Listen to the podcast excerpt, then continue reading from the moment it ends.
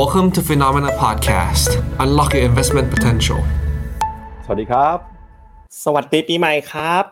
ท่านผู้ชม Morning Brief Phenomena ทุกคนนะครับ ครับ สวัสดีปีใหม่คุณผู้ชม แล้วก็สวัสดีปีใหม่พี่เจษด้วยนะครับอ่าวันนี้เราครัมาบเริ่มต้นปี 2024 กันนะครับ รายการ Morning Brief ครับ เช้าวันที่ 2 มกราคม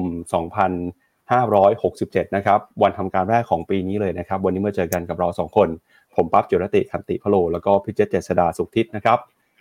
เข้าสู่ปีใหม่แล้วนะครับ ก็ปีนี้ครับเป็นพี่ปีปั๊บที่หลายคนตื่นเต้นนะครับ กับการเริ่มต้นใหม่ เพราะว่าปีที่ผ่านมาเนี่ยการลงทุนของเราก็ถือว่า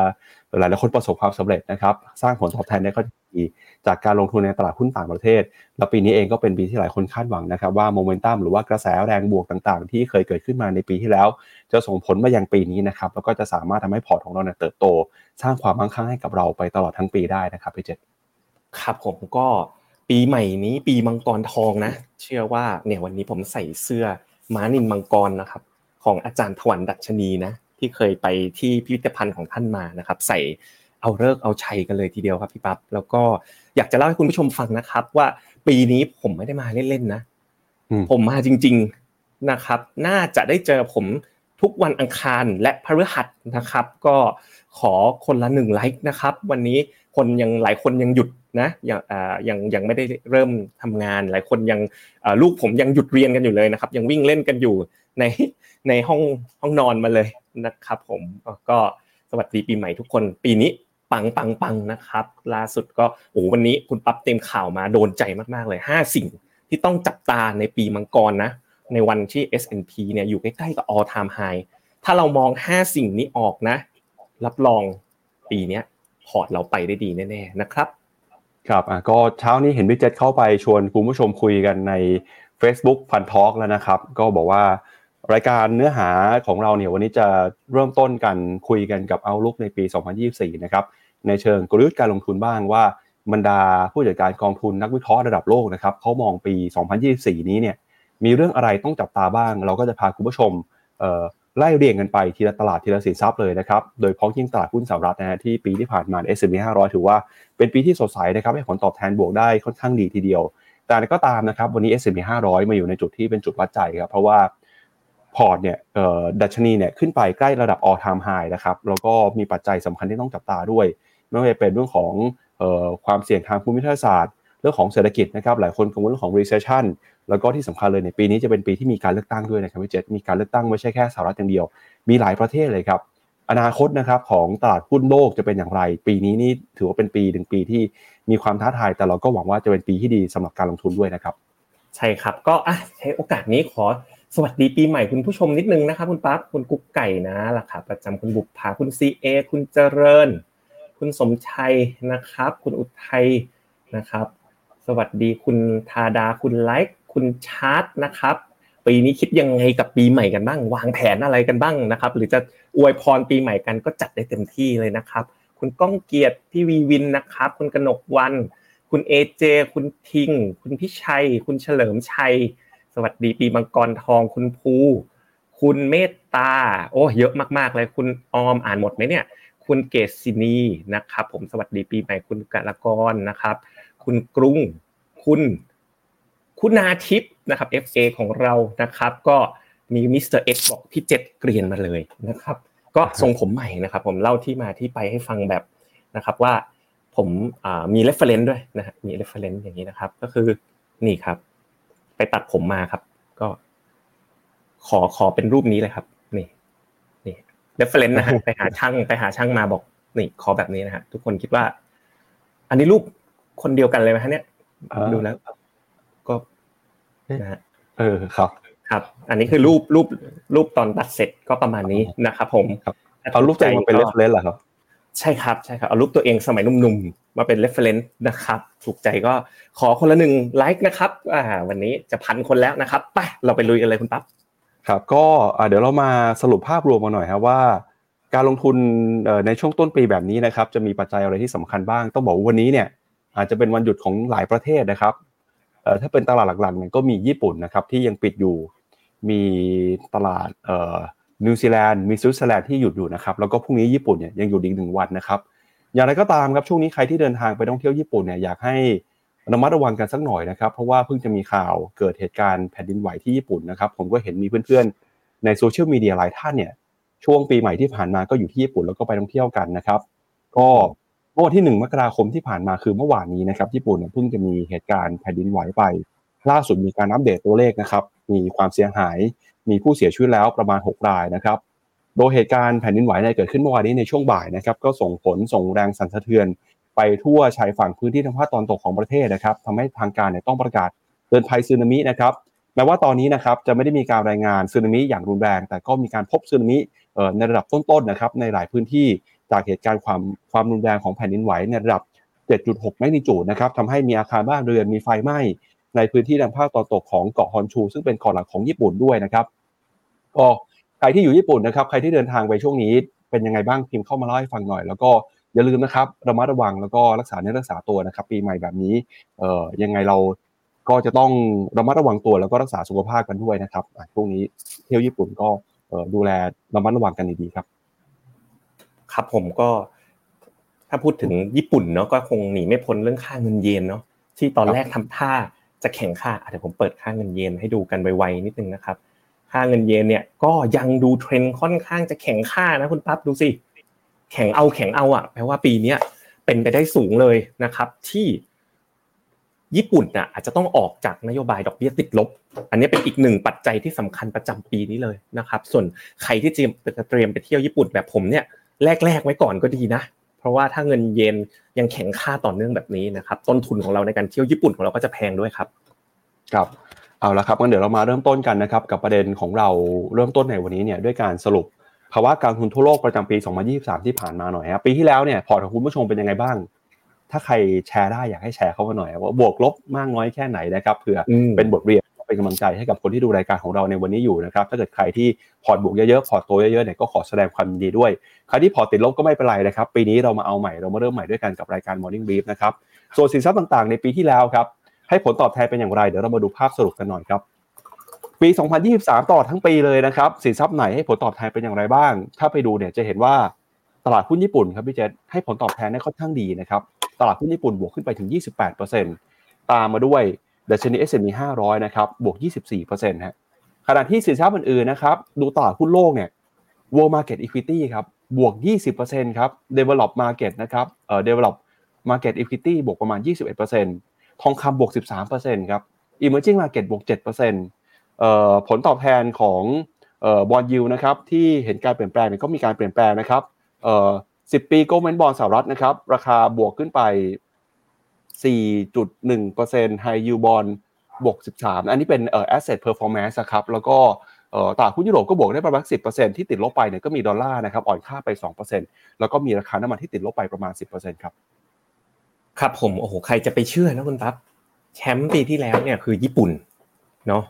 ได้ผลตอบแทนสูงที่สุดเลยนะครับ ก็ 28%แต่ผมมองเลยนะ Finnomena เนี่ยมีมุมมอง outlook ปีนี้แล้วว่า เรา underweight ญี่ปุ่นชัดเจนเลยคุณปั๊บ แปลว่าอะไรแปลว่าของบางอย่างเนาะที่มันขึ้นมาเยอะๆเนี่ย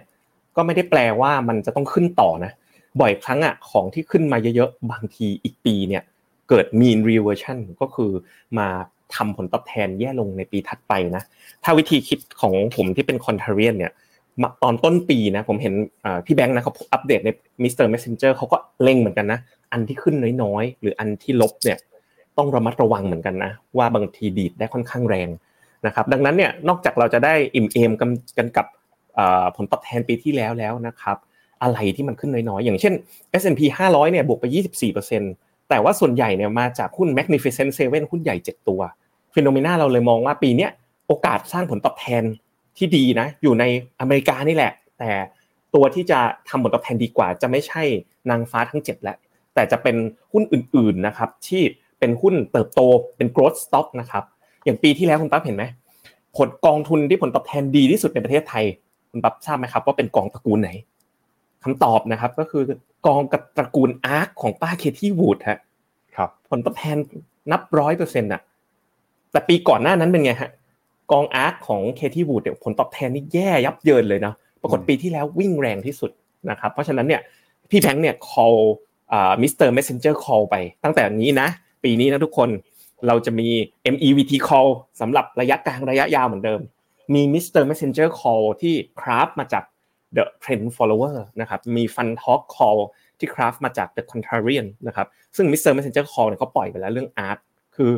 โอ้ตอนเขาปล่อยนะผมก็คิดว่าเอาจริงเหรอเนี่ยนะครับกองที่เขาแนะนำยังแนะนำอยู่นะก็คือ SCB Next นะครับที่ลงทุนใน Art นะครับก็ปรากฏว่าวิ่งได้แรงจริง ขณะที่ผมเนี่ยเหมือนกันนะครับก็ ได้ไปแนะนำในกองทุน KFUF นะของ b e l l y Gifford ซึ่งตอนแนะนำอะไม่ค่อยมีคนลงทุน แต่ผมไปเจอเพื่อนมาช่วงปีใหม่อะมีเพื่อนคนหนึ่งนะเพื่อนสนิทกันเลยบอกว่าแหมน่าจะลงไปเยอะกว่านี้แบบซื้อไม่ลงจริงถามซื้อไปเท่าไหร่บอกซื้อไปห้าหมื่นบอกว่า เพราะว่าไม่ได้มีความมั่นใจพอขนาดนั้นประมาณนั้นครับ ครับผมผมเจอเพื่อนเหมือนกันเพื่อนจะเพื่อนก็พูดถึงกองอาร์ให้ฟังครับบอกว่าปีที่แล้วเนี่ยโอ้โหกองอาร์นี่ขึ้นมาได้ดีนะครับ แต่พอดีเขาลงทุนซื้ออาร์เร็วไปหน่อยซื้อไปก่อนสักสองปีครับ คือปีที่แล้วขึ้นมาเกือบร้อยเปอร์เซ็นเนี่ยพอยังติดลบเป็นสิบเปอร์เซ็นอยู่เลยครับ ครับผมก็สู้กันไปนะ กลับไปที่กราฟอีกนิดนึงนะครับ ก็จะเห็นว่าเอ๊ะมันมีปีนี้อะแล้วแลกกาดมีอะไร emerging market เนี่ยก็แอบน่าสนใจนะ เขา underperform มาหลายหลายปีแล้วอีกอันหนึ่งก็คือ ตัวที่แลกกาดคือด้านขวาสุดเนี่ยน่าคิดจริง ๆ นะ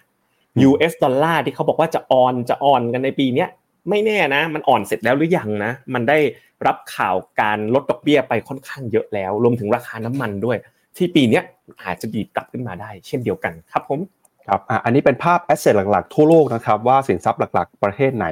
สินทรัพย์อย่างอะไรเนี่ยที่ปรับตัวขึ้นลงแบบไหนบ้าง ทีนี้ไปดูเฉพาะในฝั่งหุ้นหน่อยฮะในฝั่งหุ้นนะครับถ้าไปดูรวบรวมมาเนี่ยจะเห็นว่าดัชนี NASDAQ นะครับในตลาดหุ้นสหรัฐบวกขึ้นมาได้ค่อนข้างดีครับปีที่แล้ว NASDAQ บวกขึ้นได้ถึง 43% รองลงมาเนี่ยก็มีดัชนีตลาดหุ้นญี่ปุ่นนะครับอย่างที่แสดงให้เห็นเมื่อสักครู่นี้ ที่น่าสนใจคือตลาดหุ้นไต้หวันนะครับปีที่แล้วบวกขึ้นมา 26%มีตลาดหุ้นในฝั่งของดัชนี S&P 500 บวกขึ้นมา 24%แล้วถ้าไปดูนะครับอินเดียโบเวสปานะครับอันนี้คือบวก 20%กันทั้งหมดเลยนะครับดัชเยอรมนีเนี่ยที่บอกว่าเจอ recession ไปในปีที่แล้วเนี่ยปีที่แล้วก็ยังบวกได้ 20%นะครับก็ถือว่าบวกขึ้นมาได้ค่อนข้างดีฮะมาดูฝั่งที่ลบบ้างครับ ฝั่งที่ลบเนี่ยมีใครฮะมีตลาดหุ้นจีน China A share นะครับ แล้วก็มี A share ด้วยติดลบไป 11-13%กลายเป็นว่าปิดสิ้นปีไปเนี่ยในเซ็ตอินดี x นี่ถือว่าแย่กว่าตลาดหุ้นจีนนะครับเซ็ตอินดี x ติดลบไปประมาณ 15%ครับ 15.2%แล้วก็มีฟิลิปปินส์ Composite นะครับติดลบไปประมาณ 1.8%กลายเป็นว่าตลาดหุ้นไทยปีที่ผ่านมานี่ถือเป็นหนึ่งตลาดที่ให้ผลตอบแทนย่ำแย่ที่สุดนะครับอันดับต้นๆของโลกเลยทีเดียวครับ อือดูแล้วผมว่าเป็นหนึ่งในโลกเลยเนาะลมลงได้แรงมาก แต่การลงมาเนี่ยเหมือนกันนะครับ ตอนนี้กำลังจับตามองเลยนะครับ ปีเนี้ยผมสร้างพอร์ตขึ้นมาพอร์ตหนึ่งเลย เรียนเล่าให้เล่า story ให้ฟังนะคุณปั๊บเป็นพอร์ตของคุณภรรยาผมเอง แล้วก็ไปสร้างซับพอร์ตชื่อ The Contrarian หมายว่าหลังเห็นเห็นเห็นวงการ trader เขาชอบโชว์พอร์ตกันเนาะผมวันหลังเอามาโชว์บ้างไม่รู้จะน่าเกลียดไหมนะว่าว่าเป็นยังไงนะก็เอาพอร์ตเนี่ยไปลงทุนนะครับ กองแรกที่ผมลงไปแล้วนะผมลงไปวันที่6ธันวาคมคือ KFUF ลงไปประมาณ 20%ของพอร์ต แล้วก็จะเป็นพอร์ตสไตล์ว่าถ้าได้ทำกำไรได้นะผมว่าผมจะขายทำกำไรเลย ทีนี้ตอนเนี้ยถามว่าสปอตไลท์ของผมคืออะไรนะท่านผู้ชมคงทายไม่ยากว่าผมคิดอะไรอยู่นะผมมองอยู่ไอ้โซนลบที่เห็นบนจอตรงนี้ครับหุ้นจีนเนี่ย มันลบมาสองสามปีแล้วคุณปั๊บ แต่ยังไม่ได้บอกว่าเป็น Fund Talk Call นะทุกคนใจเย็นๆขอวิเคราะห์ ดูดีๆก่อน อย่างปีที่แล้วกำลังจะ call แล้ว ปรากฏปลายปีมาอีกแล้ว ข่าวเรื่องอะไรนะ ไปควบคุมเรื่องเกมใช่ไหมคุณปั๊บ NetEase Tencent กระตุกลงอีก ผมก็เลยแบบผวานิดนึงนะครับ เพราะว่ามันลงมาอีกแต่ว่ามันอดไม่ได้จริง ๆ รวมถึงประเทศไทยด้วยนะ ประเทศไทยเนี่ย ผมเห็นโอกาสเหมือนกันนะคุณปั๊บเพราะว่ามันล่าสุดเนี่ยคุณอะไรนะ เซลแมนสแตนชินใช่ไหมคุณปั๊บรู้จักไหมคุณเซลแมนสแตนชินใครรู้ไหมครับคือฉายาที่นักข่าวตั้งให้นายกของเรา ว่าเป็นเซลส์แมนไหมส่วนสแตนชินเนี่ยผมไม่อธิบายนะว่าสแตนชินคืออะไรนะเซลส์แมนแก้ออกไปหมดเลย ปลายปีที่แล้วมีโอกาสได้ไปงานของ Google อะ คุณเศรษฐาก็มานั่งด้วยเพื่อให้ Google ประกาศออกมาว่าจะมาลงทุนในประเทศไทย บุกไปญี่ปุ่น ก็ไปบอกค่ายรถญี่ปุ่นมาลงทุนในประเทศไทย ก็ได้ส่วนใหญ่ก็ได้มาเป็น MOU อะนะไม่ได้มาเป็นถึงขนาดคำมั่นสัญญาว่าแบบเฮ้ยจะลงเท่าไหร่ยังไงคือไม่ได้ถึงขนาดนั้น แต่ก็ผมคิดว่ามันอะไรอะมันมีลุ้นจริงๆอะที่ตลาดหุ้นไทยอาจจะดีกว่าที่คิดก็ได้นะครับ ซึ่งไปดูกันนะพี่แบงค์เขาจะดูกันผ่านฟิโบนัชชีผมเนี่ยดูผ่านผมขอใช้ CDC Action Zone ของอาจารย์ฉลกที่ผมเคยไปเรียนกับท่านมานะครับ ล่าสุดนะฮะ CDC Action Zone ของหุ้นไทยนะครับ ดูในจอผมเนี่ย ปลายปีที่แล้วคุณปั๊บวันที่ 26ธันวาคม ที่ดัชนีประมาณนี้แหละครับ1,410เนี่ย ตัดขึ้นนะ ตัดขึ้น ซึ่งเป็นสัญญาณซื้อในครั้งแรกนะครับ ก็อันเนี้ยก็ต้องติดตามกันดูนะครับ ไม่รู้คุณผู้ชมคิดยังไงกับหุ้นไทยอะถ้ากองโปรดของผมนะคือน้องอัศมี ASP SME ขีด A นะ ผลการดำเนินงานเนี่ยถือว่ายอดเยี่ยมมากเลยทีเดียวนะครับเดี๋ยวผมลองเปิด ASP SME ขีด A ให้ทุกคนดูนะครับ ASP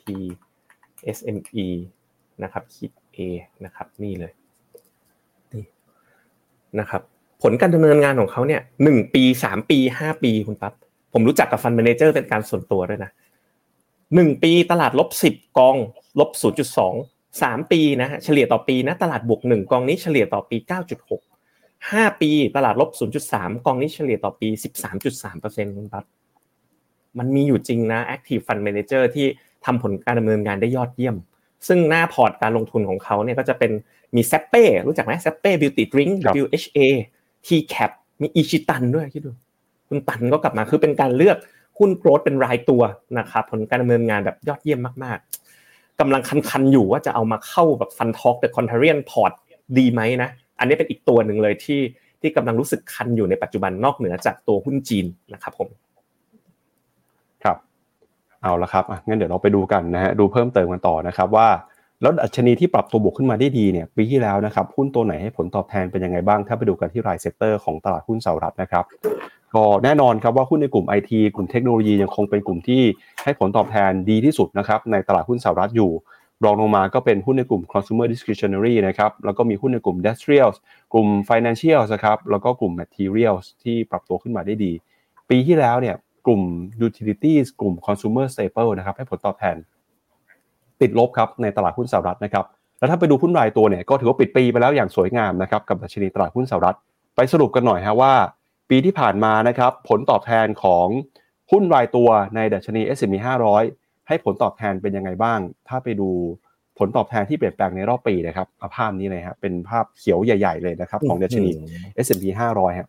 สรุปปีกันแบบนี้เลยนะครับ Microsoft บวก 59% Google บวกขึ้นมา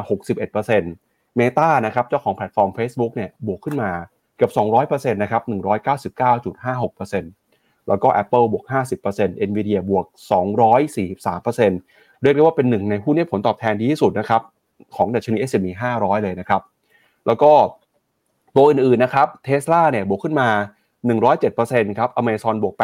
83%ก็ส่วนใหญ่ถือว่า ให้ผลตอบแทนได้ค่อนข้างดีนะครับ ทั้งหุ้นในกลุ่มเทคโนโลยีกลุ่ม Electronics กลุ่ม Finance ก็บวกขึ้นมาได้นะครับ Berkshire Hathaway ของคุณปู่วอร์เรนบัฟเฟตปีที่แล้วบวกขึ้นมา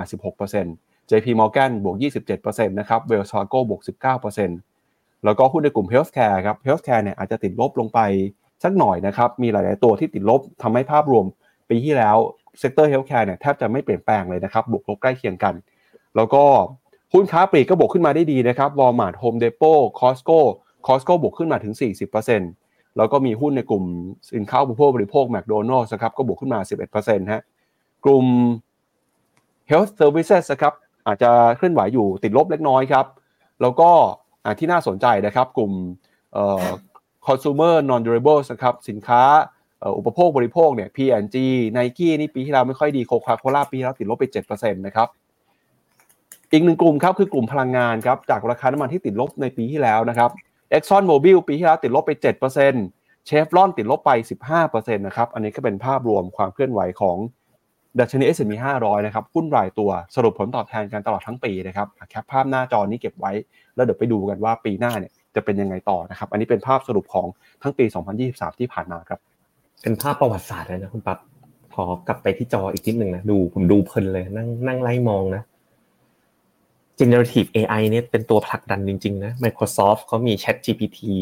Google มี Google Bard นะ Nvidia นะก็เป็นผู้ผลิตชิปนะไม่นับ Apple แหละที่อาจจะเพลย์อยู่ในสนามนี้น้อยน้อยกว่าเขาเพื่อนนะครับ ก็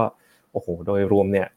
ผมว่าทีม generative AI เนี่ยกำลังไปต่อจริง ๆ ตอนนี้ผมใช้มันในชีวิตเยอะมากๆนะรวมถึงใช้ในการจัดเตรียมงาน Morning Brief วันนี้ด้วยเนาะแล้วก็ตอนนี้ภรรยาที่บ้านก็เริ่มใช้ generative AI มากขึ้น ในการทำนะครับ มันมันจะมี use case เกิดขึ้นอีกจำนวนมากในปีนี้เลยนะครับ ก็เป็นปีประวัติศาสตร์ครั้งหนึ่งแต่ว่าผมเชื่อว่าปีนี้ถ้ามองกันในแง่ percentage เนี่ยหุ้นนางฟ้าเนี่ยน่าจะไม่แหมน่าจะพักผ่อนบ้างคือบวกนะ ผมว่าบวกแต่ไม่ได้บวกเป็นร้อยเปอร์เซ็นต์แบบนี้ บวกแบบ double digit แหละแต่ว่าน่าสนใจที่หุ้นที่เป็นสไตล์ stock selection อะอย่างกองอย่าง ผมส่วนตัวผมชอบ Baillie Gifford มากกว่า ARK เพราะว่าตัว Baillie Gifford เองเนี่ยเขาก็ยังมีเหมือนกับมีฐานของแบบการมองในเชิง fundamental แล้วก็อาจจะแบบไม่ได้เป็นแบบภาพของ long-term theme อย่างเดียวเหมือนเหมือนคุณ Cathie Wood นะครับ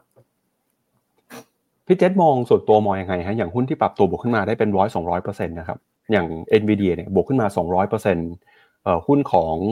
Meta บวกขึ้นมาสองร้อยเปอร์เซ็นต์เหมือนกันเทสซาบวกเป็นร้อยเปอร์เซ็นต์นะครับ คือบวกได้เป็นร้อยสองร้อยเปอร์เซ็นต์นี่ปีนี้จึงจะบวกไหวไหมฮะผมมองว่าจะยังจะบวกไหว เพราะว่าเราไปวัดมาแล้วทำการบ้านมาแล้ว PE ratio นางฟ้าทั้ง 7 เฉลี่ย ประมาณไม่ถึง 30 เท่าอะ ยกเว้นบางตัวที่มันเกินนะ เพราะฉะนั้นมันบวกขึ้นมาเนี่ยมันบวกขึ้นมาด้วย growth ด้วย e a r n i n g ที่มันมีอยู่จริง และอีกอย่างหนึ่งคือปีก่อนหน้าเนี่ยมันลงแรงมากด้วยเมตาตอนนั้นนะก่อนที่เขาแบบทำแล้วมีปัญหาเนี่ย มันลงกราฟมันลงแรงมากๆเลย เพราะฉะนั้นยังคิดว่าบวกได้ แต่ว่า อย่างรูปเมื่อสักครู่ก่อนหน้านี้ผมคิดว่าบางกลุ่มอะที่เรามันน่าจะมาในธีมดอกเบี้ยขาลง เช่นกลุ่มยูทิลิตี้โรงไฟฟ้านะ อย่างปีที่แล้วพวกพลังงานทดแทนนะโอ้โหมันปรับตัวลดลงแรงมากเลยคุณปั๊บมันมาจากแบบปัจจัยที่ดอกเบี้ยมันเป็นขาขึ้น ถ้าปีนี้ดอกเบี้ยมันเป็นขาลงอะกลุ่มพวก REIT global REIT infrastructure อะไรนะผมว่ากลุ่มเนี้ย น่าสนใจจริงๆ เพราะว่ามันบอมเอาท์แล้วก็ลงไปเยอะมากๆในช่วงที่ผ่านมาครับคุณปั๊บครับจากหุ้นรายตัวหุ้นรายดัชนีไปแล้วนะครับเดี๋ยวมาดูตีมติกบ้างครับก็ถ้าไปดูตีมติกเนี่ยปีที่แล้วนะครับกลุ่มบล็อกเชนก็บวกขึ้นมาได้ดีนะครับบวกขึ้นมาเออเป็นเกือบร้อยเปอร์เซ็นต์เหมือนกันนะครับแล้วก็มีกลุ่ม global cloud กลุ่ม semiconductor กลุ่ม cyber cyber security นะครับแล้วก็มีอีกหลากหลายกลุ่มนะครับ semiconductor ก็ถือว่าปรับตัวบวกขึ้นมาได้ค่อนข้างดี ถ้าไปดู investment style ครับ ปีที่แล้วเนี่ยหุ้น growth นะครับยังคงเป็นหุ้นที่นำตลาดอยู่ครับให้ผลตอบแทนทั้งปี 35%ตามมาด้วย quality stocks บวกขึ้นมา 32%นะครับแล้วก็มีหุ้น large cap หุ้น small cap ก็ยังบวกอยู่ปีที่แล้วถ้าดูตาม investment style การลงทุนเนี่ยก็คือถือว่าบวกกันได้กันทุกตีมเลยนะครับ แล้วก็ไปดูต่อนะครับไปดูที่อีกหนึ่งมุมมองนะครับก็คือ fixed income ฮะหรือว่าตราสารหนี้นะครับ ปรากฏว่าปีที่แล้วเนี่ยเราเห็น performance ที่เปลี่ยนแปลงไปนะครับ โดยพ้องยิ่ง US High Yield Bond เนี่ยมีการปรับเปลี่ยนให้ผลตอบแทนปรับตัวบวกขึ้นมาประมาณ 13%นะครับแล้วก็มี Emerging Market ตราสารหนี้ของ Emerging Market ก็บวกขึ้นมาได้ดีเช่นกันนะครับอันนี้เป็นฝั่งของตราสารหนี้ครับพี่เจษครับผมสำหรับตราสารหนี้แม้จะบวกมาเยอะนะผมก็คิดว่ายังเป็นปีที่ค่อนข้างน่าสนใจทีเดียว เพราะว่าก่อนหน้านี้สองปีที่แล้วมันลงมาตั้ง 25%ปีที่แล้วบวกขึ้นมานะประมาณ 4%แต่ว่ายังมี รูมที่เขาจะเติบโตได้อีกพอสมควร เรียกได้ว่าการลงทุนในตราสารหนี้นะไม่ว่าจะเป็นตราสารหนี้โลก หรือแม้ว่าจะเป็นตราสารหนี้ภาคเอกชนในประเทศไทยคุณปั๊บวันนี้เราซื้อตราสารหนี้หุ้นกู้ตัวหนึ่งเนี่ยเอาเอาของดีๆนะนะครับมีเรตติ้ง investment grade นะยกยกผมยกตัวอย่างเช่น สีสวัสด์ MTLF นะครับที่เขาออกหุ้นกู้กันหรือบริษัท property ดีๆ หลาย ๆ ตัวเนี่ยสี่ห้าเปอร์เซ็นต์นะครับบนบนอายุสองสมปี เพราะว่า อัตราดอกเบี้ยเนี่ยมันปรับตัวขึ้นมาเยอะในระดับหนึ่งแล้ว ดังนั้น Fixed Income เนี่ยยังดูมีความน่าสนใจนะครับในปีนี้เป็นหนึ่งในที่เรียกว่าเขาเรียกเป็นเป็น opportunity ที่สำคัญเลยสำหรับการลงทุนในปีนี้ที่ฟิโนเมนาเรามองอยู่ครับ ครับไปดูต่อนะครับที่บอลยูเรื่องของยิวที่เปลี่ยนแปลงไปบ้างครับ ถ้าดูในช่วงปีที่ผ่านมาเนี่ยจะเห็นว่าบอลยูของสหรัฐนะครับ อายุ 2 ปีครับให้ผลตอบแทนก็ลดลงไปประมาณ 17 basis point นะครับแล้วก็บอลยูสหรัฐอายุ 10 ปีเนี่ยผลตอบแทนก็คงที่นะครับหมายความว่าช่วงต้นปีจะบวกขึ้นมาแรงแต่ช่วงปลายปีนี้ก็ปรับตัวลดลงไป จากความคาดหวังเรื่องของการลดดอกเบี้ยของธนาคารกลางสหรัฐในปีหน้านะครับ อันนี้ก็เป็นบอลยูแนวโน้มที่เปลี่ยนแปลงไปในช่วงปีที่ผ่านมาครับ ครับผม ก็อันนี้ก็เป็นภาพรวมของสินทรัพย์ต่างๆนะครับ ที่เรามาฝากกันสรุปปี 2023 นะครับ กับรายการ Morning Brief ในเช้าวันนี้นะครับ ถ้าไปดูเนี่ยมีเอามีค่าเงินเพิ่มเติมด้วยนะฮะเดี๋ยวไปดูค่าเงินกันอีกนิดหนึ่งแล้วกันฮะค่าเงินนะครับ อันนี้เป็นค่าเงินที่เปลี่ยนแปลงไปในช่วงปีที่ผ่านมาครับ จะเห็นว่ามีหลายสกุลเงินที่อ่อนค่านะครับ มีเงินเอ่อเปโซของอาร์เจนตินาของโคลอมเบียที่อ่อนค่าไปนะครับ แล้วก็มีค่าเงินเอ่อ Mexican Peso ก็อันนี้เป็นเงินที่อ่อนค่าไป ส่วนที่แข็งค่าเนี่ยก็มีสกุลเงินเยนของญี่ปุ่น มี Lira Turkish ครับของตุรกี เงินรูเบิลของรัสเซียก็แข็งค่าเงินหยวนก็แข็งค่านะครับเงินมาเลเซียริงกิตแข็งค่า เงินบาทไทยเนี่ยถ้าเปรียบเทียบกับดอลลาร์ปีที่ผ่านมาถืออ่อนค่าไปประมาณสัก2%นะครับพี่เจษอันนี้เป็นทิศทางการเปลี่ยนแปลงของค่าเงินครับ ครับผมก็โอ้โหค่าเงินเนาะไปหนักทาง emerging market หมดเลยแหละนะครับ ที่น่าสนใจก็อยู่แถวๆค่าเงินเรนมินบิของจีนเนาะที่ก็ยังแบบ ลบเล็กน้อยที่ 0.7%มีค่าเงินเยนเนาะที่ผลตอบแทนติดลบไปถึง 8%ในปีที่แล้วนะครับในช่วงปลายปีนั่นเอง ขณะที่ไทยบาทเนี่ยก็แข็งค่าสุดท้ายปิดปีเดียวกันแข็งค่าประมาณ 2.7%นะครับเพราะฉะนั้นค่าเงินในปีนี้ทุกอย่างจะน่าจะตัดสินโดยค่าเงินดอลลาร์ครับทุกคน แต่ว่าถ้าเราไปดูกันที่ค่าเงินดอลลาร์ล่าสุดนะเราจะเห็นว่าค่าเงินดอลลาร์เนี่ยมัน อ่อนค่ากันไปเยอะพอสมควรแล้วนะ ไม่ใช่น้อยนะอ่าแล้วช่วงที่วันนี้เปิดมา Dollar Index นะตลาดอเมริกาวันนี้เปิดไหมนะคุณปั๊บคืนนี้ น่าจะเปิดนะเปิดครับ Dollar Index ไม่ไม่แน่ใจนะว่าเอ่อปลายปีอะทุกคนมองว่าดอลลาร์จะอ่อนดอลลาร์จะอ่อนในปีนี้ดอลลาร์จะอ่อนดอลลาร์จะอ่อนพูดกันเข้าไป แต่ปรากฏว่าดอลลาร์เนี่ยมันอ่อนค่าไปแบบเต็มที่เลยในช่วงที่ผ่านมานะครับ เพราะฉะนั้นปีนี้มันอาจจะกลับมาแข็งค่าก็เป็นได้นะครับ ครับผมก็อันนี้เป็นตัวหลักเลยที่ต้องติดตามกันในปีนี้ครับครับเมื่อสักครู่ที่ผมพูดไปนี่ผมพูดสลับกันนะครับพี่เจษพูดถูกแล้วนะครับเอ่อว่าค่าเงินอ่อนค่าค่าเงินแข็งค่าเป็นยังไงเงินบาทก็แข็งค่าขึ้นมาประมาณ 2.7%เมื่อเทียบกับค่าเงินดอลลาร์นะครับก็เอาละฮะงั้นเดี๋ยวเรามาดูกันกับประเด็นใหญ่ของเราที่เราพูดเกริ่นกันไปในช่วงต้นรายการนะครับ ก็คือ แนวโน้มครับของดัชนีตลาดหุ้นสหรัฐนะครับในวันที่ดัชนี S&P 500เนี่ยกำลังขึ้นมาทดสอบ จุดที่เป็นจุดที่สูงที่สุดเอ่อ all time high จุดที่สูงที่สุดเป็นปรติการนะครับย้อนหลังกลับไปหน่อยฮะวันทำการสุดท้ายของตลาดหุ้นสหรัฐที่ปิดไปในดัชนี S&P 500ก็ย่อลงมานะครับติดลบไปทำให้ดัชนีปิดไปอยู่ที่ประมาณ 1,769 จุดนะครับ all time high เนี่ยอยู่แถวๆประมาณสัก 1,790 เกือบเกือบ1,800 จุดนะครับก็ยังถือว่ายังไม่แตะทะลุ all time high ในปีที่ผ่านมา แต่ปีนี้นะครับหลายคนก็คาดหวังว่ามีโอกาสที่ดัชนีตลาดหุ้นสหรัฐ จะขึ้นไปทดสอบทะลุทำจุดที่สูงที่สุดเป็นประวัติการสำนักข่าวบูเบิร์ดนะครับเลยไปรวบรวมปัจจัย 5 เรื่องที่ต้องจับตานะครับรับปี 2024 ในวันที่ดัชนี S&P 500กำลังจะขึ้นไปเดินหน้าทำ all time high กันอีกครั้งหนึ่งนะครับมีเรื่องอะไรบ้างเดี๋ยวเราไปดูกันหน่อยฮะ target นะครับไปดูที่ target ก่อนครับปัจจุบันเนี่ยปี 2024 นะครับ target เนี่ยถือว่ามี upside ไม่มากแล้วนะครับ จากมุมมองของนักวิเคราะห์ในช่วงสิ้นปีที่ผ่านมา ส่วนใหญ่เนี่ยมองเป้าดัชนีประมาณสัก 4,750 ถึง 5,000 หรือว่าอย่างมากก็ประมาณ 5,100 5,200 จุด เพราะฉะนั้นถ้าเกิดเชื่อตาม consensus ของนักวิเคราะห์นะครับ ตอนนี้เนี่ยมี upside ประมาณ 1%เท่านั้นนะครับในฝั่งของดัชนี S&P 500 โดยปัจจัยสำคัญนะครับที่เข้ามาส่งผลการลงทุนเนี่ยก็คือไม่ว่าจะเป็นเรื่องของการลดอัตราดอกเบี้ยครับปีหน้าตลาดมองว่าเฟดจะเริ่มลดดอกเบี้ยแล้วนะครับโดยมีมุมมองว่าจะลดตั้งแต่ 3 ครั้งไปจนถึง 5 ครั้งบางคนบอกว่าจะลดถึง 150 basis point เลยทีเดียวครับ การเปลี่ยนแปลงอัตราดอกเบี้ยนโยบายนะครับก็จะเป็นผลทำให้มีเงินไหลกลับเข้ามาในสินทรัพย์เสี่ยงมากขึ้นนะครับตลาดหุ้นอาจจะได้อานิสงส์ในเรื่องนี้ก็ต้องจับตากัน อันที่2นะครับคือเรื่องของแนวโน้มการเติบโตครับของผลประกอบการหุ้นตัวใหญ่ของสหรัฐนะครับ โดยพ้องยิ่งหุ้น 7 นางฟ้าครับเราจะเห็นว่าปัจจุบันนี้เนี่ยหุ้นในกลุ่ม 7 นางฟ้า มีสัดส่วนคิดเป็นน้ำหนักประมาณ 64%นะครับของ Market Cap ในดัชนี S&P 500 ครับเพราะฉะนั้นเนี่ยถ้าหากว่าผลประกอบการนะครับของบริษัทเหล่านี้มีกำไรเติบโตได้ดี ก็จะส่งผลทำให้ดัชนี S&P 500 เดินหน้าเติบโตต่อไปได้ 7 บริษัทนี้มีอะไรบ้างมี Nvidia Microsoft Amazon Apple Alphabet นะครับ Meta แล้วก็ Tesla ด้วย ซึ่งปีนี้เนี่ยตลาดก็มองว่าคาดหวังนะครับอัตราการเติบโตของกำไรเนี่ยจะโตประมาณ 22%นะครับในปี 2024 ซึ่งถือว่าสูงกว่าค่าเฉลี่ยของดัชนี S&P 500 นะครับประมาณ 2 เท่าเลยด้วยกัน แต่กระนั้นก็ตามนะครับต้องดูว่า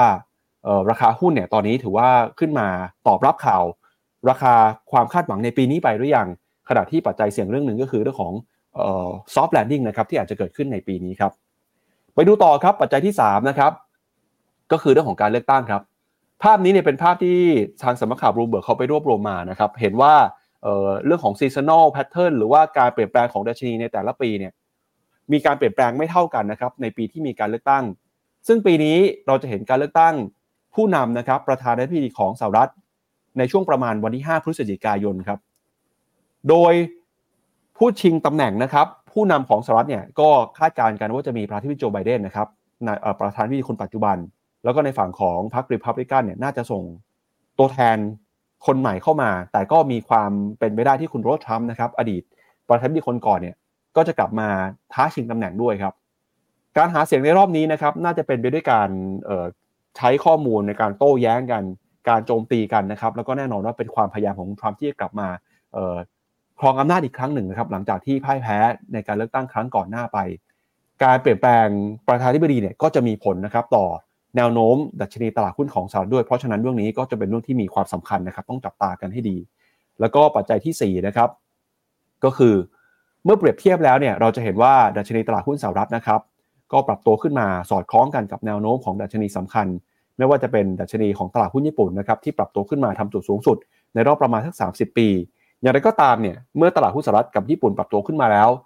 ตลาดอาจจะมองหาโอกาสการลงทุนเพิ่มเติมนะครับ เพราะว่าปีที่ผ่านมาตลาดหุ้นจีนเนี่ยถือเป็นตลาดหุ้นที่น่าผิดหวังครับ แล้วก็อีกหนึ่งตลาดที่จะเข้ามาเป็นเครื่องยนต์สำคัญต่อการเติบโตของเศรษฐกิจโลก ก็คือตลาดหุ้นอินเดียด้วยนะครับ ก็ต้องจับตากันว่า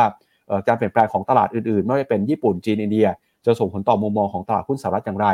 แล้วก็มีปัจจัยนะครับเรื่องของเศรษฐกิจในยุโรปด้วย ที่ยังคงกังวลเรื่องของการเข้าสู่ภาวะถดถอยนะครับ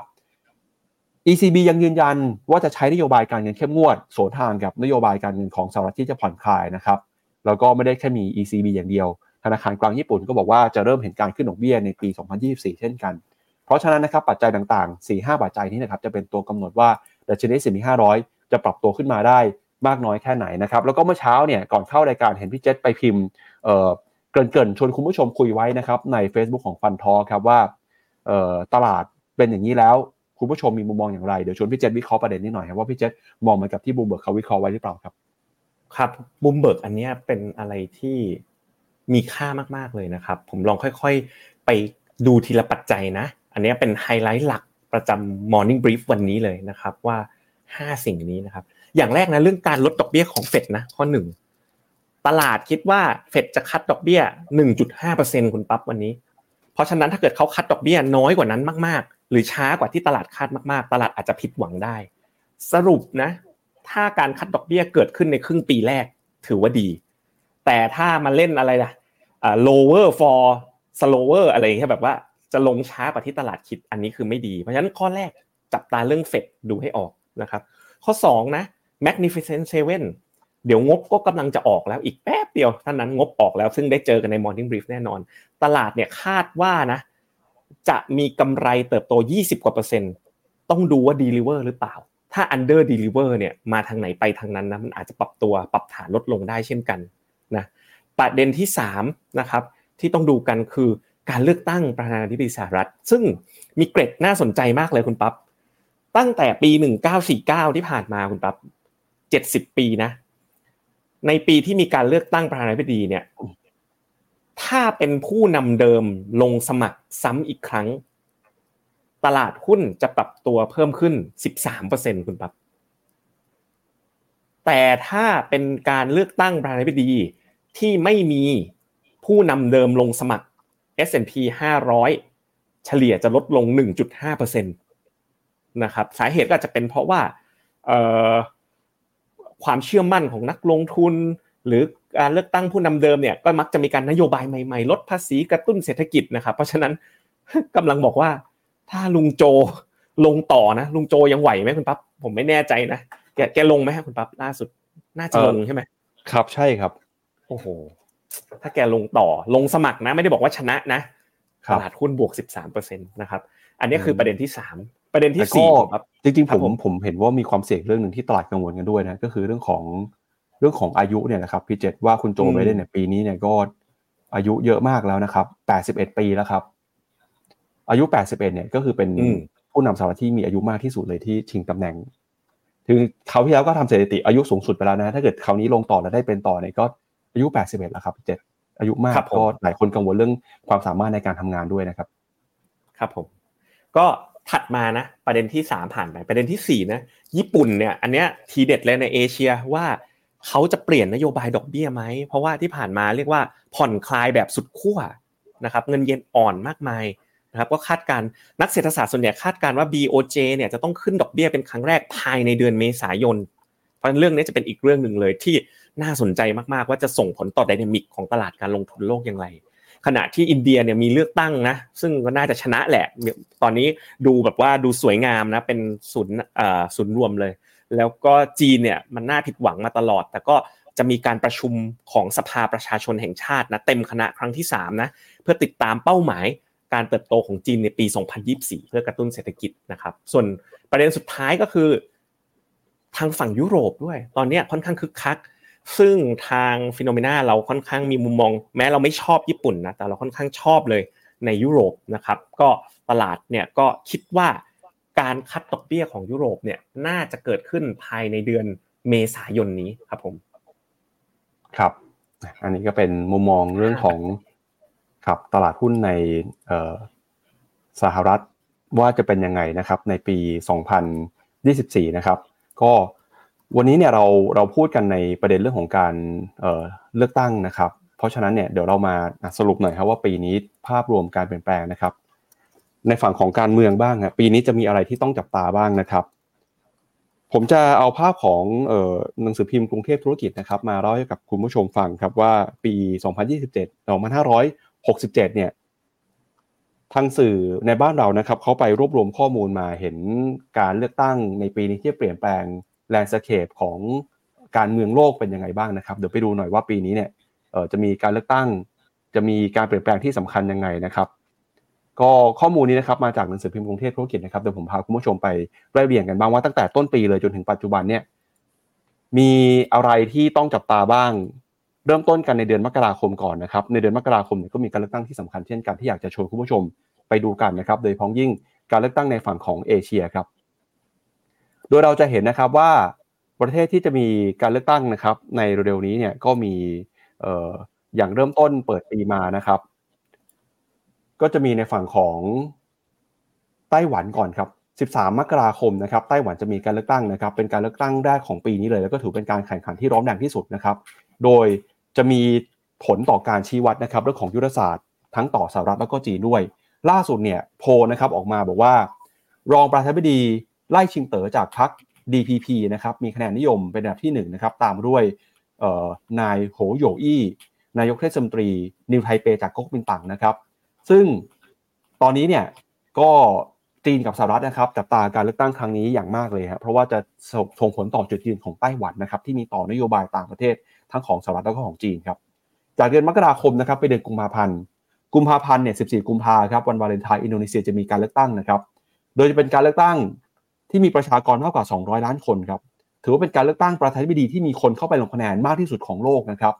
ก็ผู้สมัครก็ประกอบไปด้วยรัฐมนตรีว่าการกระทรวงกลาโหมนะครับ อดีตผู้ว่าราชการชวากลาง แล้วก็มีอีกหลายคนนะครับ ขึ้นมาดำรงตำแหน่งแทนประธานาธิบดีโจโกวิโดโดนะครับ หรือว่าคุณโจโกวีที่ครบวาระสองเทอมแล้วก็ต้องเปลี่ยนผู้นำใหม่แล้วนะครับ แล้วก็เดือนมีนาคมครับมีการเลือกตั้งของรัสเซียด้วยครับพี่เจษเป็นการเลือกตั้งในภาวะที่รัสเซียกับยูเครนยังมีสงครามกันอยู่นะครับ แต่ก็แน่นอนนะครับว่า การเลือกตั้งครั้งนี้เนี่ย ตลาดก็หวังนะครับ ค่อนข้างมั่นใจว่า คุณบริเมปูตินครับจะครองอำนาจต่อไป 6 ปีในการเลือกตั้งนะครับ หลังจากเป็นผู้นำรัสเซียมาแล้ว 24 ปีครับ โดยเขาบอกว่าเขาจะลงชิงตำแหน่งประธานที่ดีในสมัยที่ 5 นะครับ เพราะฉะนั้นเนี่ยก็ถือว่าเป็นการเมืองที่ดำเนินต่อไปความขัดแย้งก็น่าจะยังคงมีอยู่ระหว่างรัสเซียกับยูเครน ส่วน 10 เมษายนครับเกาหลีใต้ก็จะมีการเลือกตั้งนะครับ แล้วก็ตามมาด้วยอินเดียนะครับจะเลือกตั้งในช่วงของเดือนเมษาถึงพฤษภาคม อันนี้ยังไม่กำหนดวันที่ชัดเจน แต่อินเดียเนี่ยก็จะถือว่าเป็นการเลือกตั้งนายกนะครับที่มีประชากรมากกว่า 950 ล้านคนทั่วประเทศครับและสิ่งที่เราเฝ้ารอก็คือ คุณนเรนทราโมดีนะครับนายกคนปัจจุบันเนี่ยจะได้รับการเลือกตั้ง แล้วก็สานต่อนโยบายกระตุ้นเศรษฐกิจ ปรับปรุงเปลี่ยนแปลงโครงสร้างพื้นฐานดึงดูดการลงทุนจากต่างชาติ ทำให้ปีนี้เป็นปีที่ทั่วโลกจับตาว่าตลาดหุ้นอินเดียน่าจะมีโมเมนตัมแล้วก็มีแรงหนุนปรับตัวขึ้นไปต่อ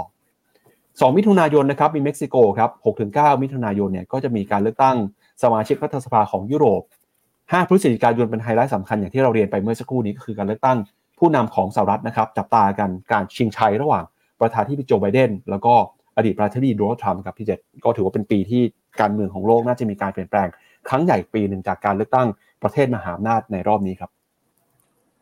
ผมขออิงจากข้อมูลจาก Financial Times แล้วก็มุมมองผมประกอบไปด้วยนิดนึงนะครับเอาอันแรกเลยนะ ฟันธงกันเลย เปิดปีปีแรก โดนัลด์ทรัมป์จะไม่กลับมาเป็นประธานาธิบดีสหรัฐครับอ่า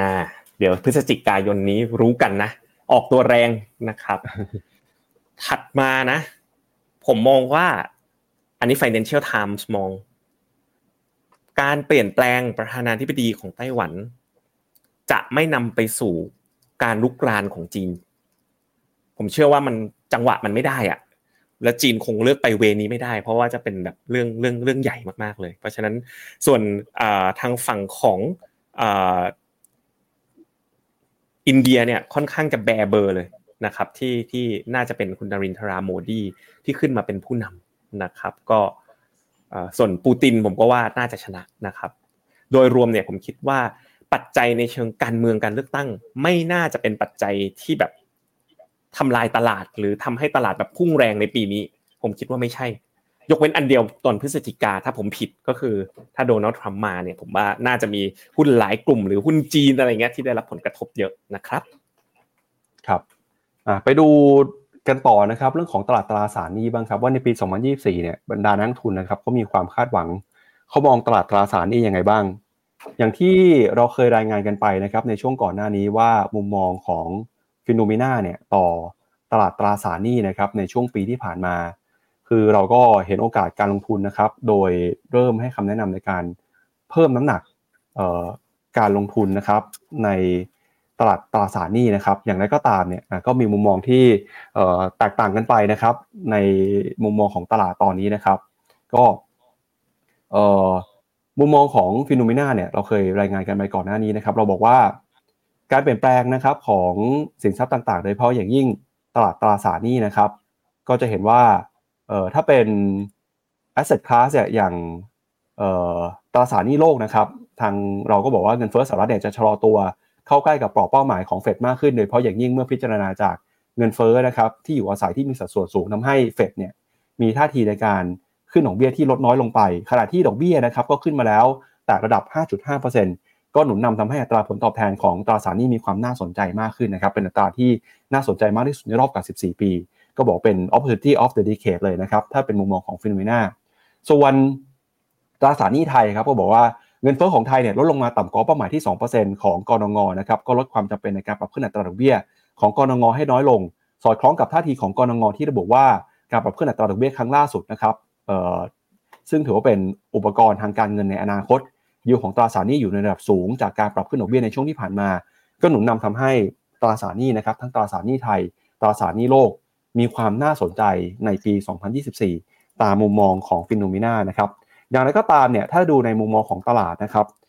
แต่ละที่เนี่ยจะมีมุมมองอย่างไรบ้าง เดี๋ยวเราไปดูภาพในหน้าจอกันหน่อยครับอันนี้เป็นคำแนะนำนะครับที่ผมเล่าให้ฟังไปเมื่อสักครู่นี้ ตามมุมมองของ Finnomena แต่ถ้าเป็นมุมมองของตลาดเนี่ยเขาก็เชื่อว่าการเปลี่ยนแปลงนโยบายการเงินของธนาคารกลางสหรัฐนะครับก็จะเข้ามาหนุนนำทำให้หลาย ๆ คนครับเพิ่มน้ำหนัก overweight การลงทุนในตราสารหนี้เช่นกันไม่ว่าเป็นตราสารหนี้ของยุโรปนะครับหรือตราสารหนี้ของประเทศอื่นเนี่ยอย่างนิวซีแลนด์เนี่ยก็บอกว่าตราสารหนี้ของนิวซีแลนด์ได้ผลตอบแทนได้ดีกว่าตราสารหนี้ของประเทศอื่น ๆ เช่นกันนะครับแล้วก็มีหลายประเทศเลยครับที่ตราสารหนี้เนี่ยกลับมามีความน่าสนใจมากขึ้นนะครับ ก็ เดี๋ยวชวนพี่เจษไปดูหน่อยครับแล้วพี่เจษมองตราสารหนี้ในปี 2024 เป็นยังไงบ้างครับ ตราสารหนี้ในปี 2024 เนี่ยทาง Finnomena นะครับก็มองว่ายังเป็นโอกาสการลงทุนที่ยังน่าสนใจมากๆนะครับผมขออนุญาตแชร์สไลด์ของผมนิดนึงนะนี่นี่คือธีมการลงทุนของเราเลย เราเรียกว่า once in a decade opportunities เลยนะครับระดับดอกเบี้ยที่สูงเนี่ยในระดับทศวรรษเนี่ยสร้างโอกาสทองในการลงทุนในตราสารหนี้ ซึ่ง จริง ๆ นอกเหนือไปจากกองทุนตราสารหนี้โลกนะครับ อย่าง UGIS ขีด N นนะครับ หรือบอกว่า ABG Fix ขีด A นะครับ เป็นต้นนะส่วนตัวก็แอบชอบนะครับ ไปที่ตัวอีกกองทุนหนึ่งเหมือนกันที่กำลังเล็งๆอยู่นะว่าถ้าค่าเงินดอลลาร์เนี่ยพลิกกลับมากลายเป็นแข็งค่าเนี่ย มันมีกองยูจิสกองหนึ่งนะอยู่ของค่ายบลจกรุงศรีที่เขาไม่ได้ป้องกันความเสี่ยงค่าเงินอ่าอันนั้นก็น่าสนใจมากๆ การลงทุนถ้าเป็น UI fund นะมันจะมีกองพวก private credit อะที่ล้อนช์ออกมาน่าสนใจ แล้วก็ถ้าในประเทศเนี่ยก็จะเป็นตัว high grade bond ก็คือหุ้นกู้ภาคเอกชนในประเทศที่มีระดับอัตราดอกเบี้ยเนี่ยที่สูงขึ้นมาเยอะแล้วครับคุณปั๊บตอนนี้ก็เป็น once in a decade นะครับโอกาสการลงทุนแห่งทศวรรษเลย แต่ว่าก็นะครับการกระจายการลงทุนนะเราอาจจะต้องกระจายบ้างนิดนึงลงทั้งตราสารหนี้โลก แล้วก็ตราสารหนี้ไทยประกอบกัน ตอนเนี้ย ดอกเบี้ยแม้กระทั่งกองมันนี่มาเก็ตตราสารหนี้ระยะสั้นในประเทศไทยเนี่ยก็สูงกว่าตัวดอกเบี้ยโลกไปแล้วด้วยเช่นกันนะครับจากตราสารหนี้ไปแล้วนะครับ ไปดูกันต่อที่ค่างเงินดอลลาร์บ้างนะครับอีกหนึ่งสินทรัพย์นะครับ ก็ในประเด็นถัดไปนะครับค่างเงินดอลลาร์เนี่ยไปดูมุมมองกันหน่อยครับปีที่ผ่านมานะครับดอลลาร์เนี่ยเป็นปีที่ผลตอบแทนย่ำแย่ที่สุด ย้อนหลังกลับไปตั้งแต่ปี 2020 เลยครับช่วงที่มีเหตุการณ์โควิดนะครับหลังจากโควิดเป็นต้นมาค่างเงินดอลลาร์ก็แข็งค่าขึ้นมาเรื่อยๆนะครับ เอ่อขึ้นมาปีก่อนหน้าเนี่ยปี 2022 ครับแข็งค่าขึ้นมาประมาณ 6%ปี 2021 แข็งค่าขึ้นมาประมาณ 4%แต่กลายว่าปี 2023 เนี่ยค่างเงินดอลลาร์กลับมาอ่อนค่าอ่อนค่าไปประมาณ 2.7%เป็นปีที่แย่ที่สุดในรอบประมาณ 3 ปีเลยนะครับการอ่อนค่าของค่างเงินดอลลาร์ในปีนี้เนี่ยก็มาจากความคาดหวังเรื่องของการลดดอกเบี้ยในปีหน้านะครับอย่างไรก็ตามมุมมองของนักวิเคราะห์ครับอย่างล่าสุดทาง Goldman Sachs เองเนี่ยก็มองว่ามีโอกาสที่ปีหน้านะครับค่างเงินดอลลาร์จะอ่อนค่าไปต่อครับ แล้วก็ ทาง Goldman Sachs เนี่ยประเมินว่าค่างเงินดอลลาร์นะครับที่อ่อนค่าลงไปเนี่ยจะได้รับแรงกดดันเพิ่มเติมมากขึ้นอีกนะครับจากกระแสเรื่องของการลดดอกเบี้ยของเฟดเพราะฉะนั้นนะครับปีหน้าเนี่ยหลาย ๆ เจ้าฮะมองดอลลาร์อาจจะไม่ค่อยสดใสเท่าไหร่นักนะครับ มีบางคนที่บอกว่าดอลลาร์เนี่ยจะเป็นปีแห่งการ bearish ในปีหน้าด้วยครับพี่เจษอันเนี้ยดูจากรูปนี้ค้างไปเลยคุณคุณปั๊บครับ มันก็อ่อนค่ากันมาแบบพอสมควรแล้วนะหกเจ็ดเปอร์เซ็นแล้วนะ แล้วก็ดอลลาร์จะอ่อนเพราะอะไร ก็อ่อนเพราะว่าคิดว่าดอกเบี้ยจะลงบอลยูสิบปีสหรัฐมันก็ลงนำไปแล้วอะลงนำไปจนต่ำกว่าสี่เปอร์เซ็นแล้วล่าสุดถูกไหมครับ เพราะฉะนั้นเนี่ยส่วนตัวเนี่ยอันเนี้ยถณวินาทีนี้นะ ผมมองต่างนิดนึง ผมมองว่าที่เหมือนทุกปีอะปีที่แล้วก็บอกว่าดอลลาร์จะแนวโน้มแข็งสุดท้ายดอลลาร์ก็อ่อนค่านะพอตอนเนี้ยดอลลาร์อ่อนค่ามาเยอะๆ คนก็คิดว่าดอลลาร์จะอ่อนค่า แต่ผมรู้สึกว่าขนาดของดอลลาร์ที่อ่อนค่าเนี่ยมันมันเยอะพอสมควรแล้ว ดังนั้นเนี่ย ผมคิดว่าอาจจะมัน price in ไปแล้วอะสองเดือนก็อ่อนไปแล้วเกือบสิบเปอร์เซ็นครับ ก็เป็นอันนี้เป็นมุมมองส่วนตัวของผมนะครับสำหรับค่าเงินดอลลาร์ครับ ครับกับกันนะครับค่าเงินที่แข็งค่าขึ้นมาเนี่ยในปี 2023 ก็มีทั้งค่าเงินปอนด์ ค่าเงินสวิสฟรังก์ด้วยนะครับ อย่างปีเราค่าเงินสวิสฟรังก์นี่แข็งค่าขึ้นมาได้เกือบ10%นะครับ ค่าเงินปอนด์ก็แข็งค่าขึ้นมาเกือบ5%เลยทีเดียวนะครับอ่ากลับกันที่อ่อนค่าไปเทียบกับเงินดอลลาร์ก็มีค่าเงินเยนนะครับที่อ่อนค่าไปจากนโยบายการเงินของญี่ปุ่นที่ผ่อนคลาย แต่ปีหน้าเนี่ยญี่ปุ่นน่าจะเห็นการขึ้นดอกเบี้ยแล้วนะครับ ครับผม ครับไปดูต่อนะครับ ไปดูต่อกับมุมมองของตลาดหุ้นเอเชียบ้างครับ เมื่อปีที่ผ่านมาเราเคยเล่าให้ฟังแล้วนะครับ ว่าตลาดมีมุมมองต่อตลาดหุ้นเอเชียเป็นยังไงนะครับ ก็ไปดูหน่อยฮะว่าหุ้นเอเชียในปี 2024 เนี่ยตลาดก็ยังคงมีมุมมองว่าสินทรัพย์ต่างๆ จะมีผลตอบแทนที่เปลี่ยนแปลงไปนะครับ ข้อมูลนี้เนี่ยรวบรวมมาจากไอเดียเทรดหรือว่าความคิดเห็นนะครับของบรรดาผู้จัดการกองทุนว่าเป็น Allianz Fidelity Principal Asset Management นะครับมี Templeton ด้วยฮะหลายๆคนก็มองทิศทางสินทรัพย์ต่างๆ เปลี่ยนแปลงไปนะครับ ไม่ว่าจะเป็นมองว่าปีหน้าเนี่ย positive bond return จะเกิดขึ้นในเอเชียนะครับบอลก็จะกลับมาให้ผลตอบแทนที่เป็นบวกมากขึ้น แล้วก็มีคนแนะนำนะครับบอกว่าให้เข้าไปซื้อค่าเงินเยนด้วย เพราะว่ามองว่าปีหน้าค่าเงินเยนจะแข็งค่าขึ้นมา ขณะเดียวกันนะครับความคาดหวังเรื่องการเปลี่ยนแปลงนโยบายการเงินเนี่ยที่รัฐบาลธนาคารกลางญี่ปุ่นใช้นโยบายการเงินแบบ yield curve control เขาบอกว่าปีหน้าเนี่ยมีโอกาสที่ผลตอบแทนของพันธบัตรรัฐบาลญี่ปุ่นนะครับจะ เปลี่ยนแปลงจากนโยบาย yield curve control ที่เปลี่ยนไปเขาก็แนะนำให้ช็อตเจแปนบอลนะครับแล้วก็มีบอกว่าแนะนำให้ซื้อตลาดหุ้นอินเดียด้วยนะ จากแรงซื้อของความคาดหวังเรื่องการเข้ามาดำรงตำแหน่งของนายมตรีในทราโมดีนะครับเข้ามาสนับสนุนการเติบโตทางเศรษฐกิจต่อแล้วก็บอกว่าปีหน้าเนี่ยเศรษฐกิจจะเติบโต มีคำแนะนำให้เข้าไปซื้อหุ้นธนาคารของอินโดนีเซีย ซื้อหุ้นในกลุ่มผู้ผลิตเหล็กของอินโดนีเซียด้วยนะครับจากกระแสการผลิตรถยนต์ไฟฟ้า การผลิต green energy ต่างๆ แล้วก็ในกลุ่มแบงค์นะครับกลุ่ม property ของจีนเนี่ยยังมองว่าไม่ฟื้นนะครับ เพราะฉะนั้นก็ยังคงต้องใช้ความระมัดระวังด้านการลงทุนในตลาดหุ้นจีนอยู่ครับ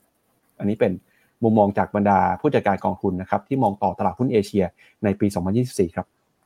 ครับผมก็มีมุมมองที่น่าสนใจทีเดียวเลย อันหนึ่งที่แบบชัดเจนและตรงกับเราก็คือให้ short ตราสารหนี้ญี่ปุ่นนะคุณปั๊บ แล้วก็โอ้โห buy India stock จริงๆ India stock ก็เป็นอะไรที่ผมว่าน่าสนใจ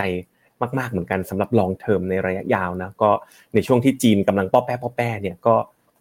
ค่อนข้างอะไรล่ะ India stock ก็ India market ก็เริ่มดูดีขึ้น แต่ว่าส่วนตัวผมคิดว่ามันมันสูงไปหน่อยสำหรับเลเวลที่เข้าตอนนี้ แล้วก็ไม่ค่อยเห็นด้วยกับเรื่องว่าให้ไปบอกว่าจีนจะไม่ฟื้นนะผมยังเชื่อลึกๆว่าจีนจะฟื้น แต่ว่าอันเนี้ยยังไม่ออกมาเป็น Fund Talk Call นะเราคุยกันในรายการก็วิเคราะห์ก็ส่วนหนึ่ง แต่ Fund Talk Call เนี่ยก็เป็นอีกส่วนหนึ่งนะครับครับ แล้วก็ไปดูมุมมองของอีกหนึ่งสินทรัพย์นะครับ คือคริปโตเคอเรนซีบ้างครับพี่เจษเดี๋ยวชวนพี่เจษเปิดภาพราคาของบิตคอยน์ให้ดูหน่อยฮะก็ล่าสุดเช้านี้นะครับ ราคาบิตคอยน์ซื้อขายกันอยู่ที่ 44,876 ดอลลาร์ต่อ 1 บิตคอยน์นะครับ ปีหน้าครับนักวิเคราะห์เนี่ยก็มีมุมมองที่แตกต่างกันนะครับกับทิศทางของราคาบางคนบอกว่าบิตคอยน์เนี่ยมีโอกาสจะขึ้นไปถึงแสนดอลลาร์ต่อบิตคอยน์เลยทีเดียวบางคนก็บอกว่าบิตคอยน์จะลงมานะครับ ซึ่งราคาบิตคอยน์ปีที่ผ่านมาเนี่ยปรับตัวขึ้นมาถ้าดูจากภาพชาร์ตในหน้าจอพี่เจษนะครับเห็นว่าราคาเนี่ยปรับตัวขึ้นไปได้ถึง 152%ในปีที่แล้วเลยนะครับถ้าไปดูผลสำรวจของ CNBC ครับเขาไปรวบรวมมุมมองความคิดเห็นนะครับจากนักวิเคราะห์แล้วก็ผู้จัดการกองทุนเนี่ยก็มีความคิดเห็นที่แตกต่างกันไป โดยหลายคนก็เชื่อว่าตลาดคริปโตเคอเรซีจะปรับตัวขึ้นมานะครับจากการที่กระทรวงทางกรตของสหรัฐอนุญาตให้บิตคอยเนี่ยสามารถเข้าไปซื้อขายได้นะครับผ่านกองทุนบิตคอย ETF นะครับ ลองไปดูหน่อยว่าใครมองยังไงบ้างนะครับ ไม่ว่าจะเป็นนักวิเคราะห์จาก CoinFund นะครับ บอกว่าราคาบิตคอยน์ปีหน้าจะพุ่งขึ้นไปแตะ5 0 0แสนดอลลาร์เลยนะครับ จากคาดการเรื่องของบิตคอย ETF แล้วก็อื่นๆนะครับ ก็มีคุณ Mark Mobius ครับ ผู้ก่อตั้ง Mobius Capital Partners บอกว่าราคาบิตคอยน์จะขึ้นไป 60,000 ดอลลาร์ต่อบิตคอยน์ในสิ้นปี 2567 มีนักวิเคราะห์จาก Bit Mining นะครับบอกว่าบิตคอยน์จะขึ้นไปแตะ 75,000 ดอลลาร์แล้วก็จาก CoinShares เนี่ยบอกว่าจะขึ้นไป 80,000 นะครับ ซึ่งส่วนใหญ่เนี่ยก็มุ่งหวังไปที่การเติบโตของที่มาจากการจดทะเบียน Bitcoin ETF นะครับปีหน้าเนี่ยนักวิเคราะห์ใน Bitcoin นี่มอง Bitcoin ค่อนข้างดีนะครับ แต่อะไรก็ตามก็ยังคงต้องระมัดระวังอยู่นะครับจากสินทรัพย์คริปโตเคอเรนซีที่มีความเสี่ยงมีความผันผวนอย่างมากครับพี่เจษครับผมก็ปีนี้เขาก็ลุ้นเรื่อง Bitcoin halving กันเป็นหลักนะแต่ผมเล่าให้ฟังผมแอบไปแทร็กดูในรอบที่แล้ว ตอนนี้ถ้าเราดูสัญญาณนะโอ้โหสัญญาณลุงฉลกก็ต้องยอมรับเลยว่าดีมากๆเลยนะ ก็ จะเห็นว่าตัวตั้งแต่คอให้ซื้อเนี่ยที่เท่าไหร่สองหมื่นเจ็ดอะคุณปั๊บ CDC Action Zone นะตอนนี้วิ่งมาสี่หมื่นสี่แล้ว แล้วก็ถ้าทำตามระบบนะ สัญญาณซื้อก็ยังอยู่ต่อไป จริง ๆ สัญญาณนี้ครับจริง ๆ ไม่ได้ไม่ได้ไม่ได้ซับซ้อนอะไรเลย จริง ๆ มันก็คือ Dead Cross Golden Cross ธรรมดานั่นเอง ซึ่งปกติผมก็ใช้ 12 กับ 25 วัน จริง ๆ ออกมาผลลัพธ์นะไม่ได้ต่างกับรูปนี้หรอกครับ ก็แต่ว่าก็เราใช้เป็นอะ13 26 วันนะครับตามสูตรไป นะครับก็ยังเห็นว่าเป็นแนวโน้มที่เป็นขาขึ้น แต่ว่ารอบเนี้ยบิตคอยน์มันวิ่งนำนะมันวิ่งก่อน halving ไปค่อนข้างเยอะ ดังนั้นตลาดเนี่ยบางทีมันดูครั้งที่แล้วว่าเอ๊ะมีบิตคอยน์ halving ค่อยขึ้น แต่รอบนี้มันขึ้นไปเยอะแล้ว พอบิตคอยน์ halving มาก็อาจจะเกิด correction ก็เป็นได้ มุมมองผมเป็นแบบนั้นนะครับเราอย่าไปคิดว่าแบบพอมันขึ้นแล้วมันก็จะขึ้นเสมอเหมือนดอลลาร์อย่างเงี้ยพอมันอ่อนแล้วมันจะต้องอ่อนเสมอ ถ้าคิดแบบนั้นเนี่ยเฮ้ยมันเป็นไปไม่ได้ ของมันมีขึ้น แล้วมันก็มีลงนะครับ ครับ ก็วันนี้นะครับวันที่ 2 มกราคมครับวันทำการได้ของปี ปีนี้เนี่ยทางทีมงาน FINNOMENA แล้วก็ Morning Brief เราก็ตั้งใจนะครับ ว่าจะมีการปรับปรุงเนื้อหา ให้มีความน่าสนใจมีประโยชน์นะครับ ต่อคุณผู้ชมต่อนักลงทุนทุกคนมากขึ้น แล้วก็จะมีพี่ๆนะครับในฟิโนมิน่าทั้งพี่เจษพี่แบงค์พี่หยงนะครับเข้ามาร่วมให้ข้อมูลกันเพิ่มเติมมากขึ้นในรายการข่าวเช้า Morning Brief นะครับวันนี้วันทำการแรกพี่เจษเนี่ยก็เข้ามา ให้คำแนะนำมีมุมมองด้านการลงทุนที่น่าสนใจ เพื่อเป็นการเริ่มต้นปี 2024 นะครับ 2567ฮะแล้วก็ถือว่าเป็นโอกาสดีนะครับที่เรามาเจอกัน พี่เจษก็เลยมีอะไรอยากจะชวนคุณผู้ชมคุย ชวนนักทุนนะครับ มองไปข้างหน้าครับว่าปี 2027 เนี่ยเรา 2567 เนี่ยเราจะควรจะวางแผนควรจะตั้งเป้าหมายเรื่องการลงทุนกันยังไงดีนะครับเดี๋ยวยังไงเชิญพี่เจษเลยครับครับผมทุกวันอังคารพฤหัสนะ10 นาทีสุดท้ายจะเป็นช่วงที่เรียกว่า Fun Talk The Contrarian นะครับโทษทีสะบัดหูหลุดเลยนะครับช่วง Fun Talk คุณปั๊บยังอยู่กับผมนะครับ อยู่เนาะครับครับเป็นช่วงที่เรียกว่า Fun Talk The Contrarianเดี๋ยววันจันทร์กับวันศุกร์น่ะจะเป็นช่วง Mr. Messenger The Trend Follower นะครับ เป้าหมายของเรานะ คือเราอยากจะมองให้ขาดกับทุกโอกาสการลงทุนที่มีให้กับนักลงทุนนะครับเพราะฉะนั้นส่วนวันพุธจะเป็นใครครับ พี่ยงของเรานั่นเองนะครับ the long term investor ช่วงประมาณ 10 นาทีสุดท้ายเนี่ยก็จะมาแชร์มุมมองว่า เอ๊ะตอนนี้มุมมองมีอะไรน่าสนใจ ซึ่งผมไม่ได้จะไปแค่กองทุนนะครับ ผมไปสาย trade สายอะไรด้วย ผมอยากรู้จังเลยประมาณเกือบ 2,000 คนที่อยู่กันตอนนี้ใครเป็นสาย trade ด้วยเหมือนกัน trade ทอง ซื้อทองเก็งกำไรทอง แล้วก็มีซื้อแบบ SET50 Futures บ้างอะไรครับ ใครเป็นสายนี้บ้างช่วยส่งมาบวกหนึ่งมานิดนึง อยากจะทราบว่าเอฟ audience เรามีสายนี้ไหมจะได้เตรียมข้อมูลมาให้ให้ให้ได้ด้วยนะครับอะไปที่ตัวในแง่ของตัวกองทุนกันก่อนเนาะผมก็จะอัปเดตเรื่อยๆนะครับในเพจ Fun Talk ซึ่งวันที่7ธันวาคมเนี่ยผมแนะนำเข้าลงทุนใน Baillie Gifford ไปนะครับซึ่งก็จัดไปแล้วด้วย1ไม้ อันนี้บัญชีที่บอกเลยบัญชี The Contrarian ซื้อไปแล้วนะครับ7ธันวาคม เข้าก็ทำออกก็ทำตั้งใจคออย่างเต็มที่ตั้งใจหาโอกาสการลงทุนให้อย่างเต็มที่นะครับ ซึ่งทาง FINNOMENA เองเนี่ยก็ได้นำมาทำเป็นแบบรายละเอียดเลยนะครับ อันนี้ให้ดูบทความนะบทความ KFUS นะครับที่เราทำไปนะครับ บทความ KF สายเทรดมีไม่ค่อยเยอะนะคุณปั๊บมาประมาณ 10 คนเท่านั้นเอง KFUS นะครับ ก็อันนี้ที่ทำไปกดไปปุ๊บนี่ โดยฟันทอกนะครับ ก็นะครับ ก็อันนี้ก็มีการวิเคราะห์กันให้ในเชิงลึกนะครับ ว่าเอ๊ะทำไมนะ ผมถึงคิดว่าเบลเลกิฟอร์ดทางฝั่ง US เนี่ยกลับมาดูน่าสนใจอีกครั้งหนึ่งนะครับ โดยที่นะครับก็จะมีไล่เรียงให้ดูว่าเฮ้ยที่ผ่านมานะหุ้นที่ขึ้นเนี่ยพูดขึ้นแต่ Magnificent Seven แต่ว่าหุ้นที่น่าสนที่ไม่ใช่ Magnificent Seven เนี่ยเพิ่งบวกไปแค่ 20%นะครับแยกชนิดกองทุนหุ้นโกลด์ให้มาดูนะครับไส้ในของเขาเป็นยังไงนะครับก็จะเห็นว่าเนี่ยไม่ได้ไปหนักที่ Magnificent Seven อย่างเดียวมี Nvidia มีมี Amazon มี แต่ก็มีตัวอื่นๆด้วยนะครับแล้วก็สัญญาณ CDC Action Zone ระดับสัปดาห์นะกลับมาปรับตัวเพิ่มขึ้นอีกครั้ง อันนี้คือ thesis หลักของผมเลย ตอนดอกเบี้ยขา ลงแล้วก็คงที่เขาที่แล้วมันขึ้นมาตั้งสองสาเด้งอะคุณป๊าเห็นไหมพอดอกเบี้ยเปลี่ยนเป็นขาขึ้นนะโอ้โหราคานี่ลงติดดินเลยนะครับ ซึ่งอันเนี้ยเราเห็นสัญญาณซื้อด้วยเช่นกัน และเราเห็นว่าดอกเบี้ยกำลังจะลง อันนี้ก็เป็นสาเหตุที่ทำไมผมถึงเลือกกองนี้นะครับ ถัดไปนะครับก็อะอันนี้ไปหาอ่านกันได้ผมแปะลิงก์ไว้ให้แล้วเนาะว่าน่าสนใจอย่างไรนะครับ เราลองไปดูกันสายเทรดบ้างวันนี้เตรียมมาฝากกัน เมื่อสักครู่เนี่ยใช้ CDC Action Zone นะ ผมอยากจะมาแชร์ไอเดียของผมในการทำ day trading นะครับในหุ้นไทย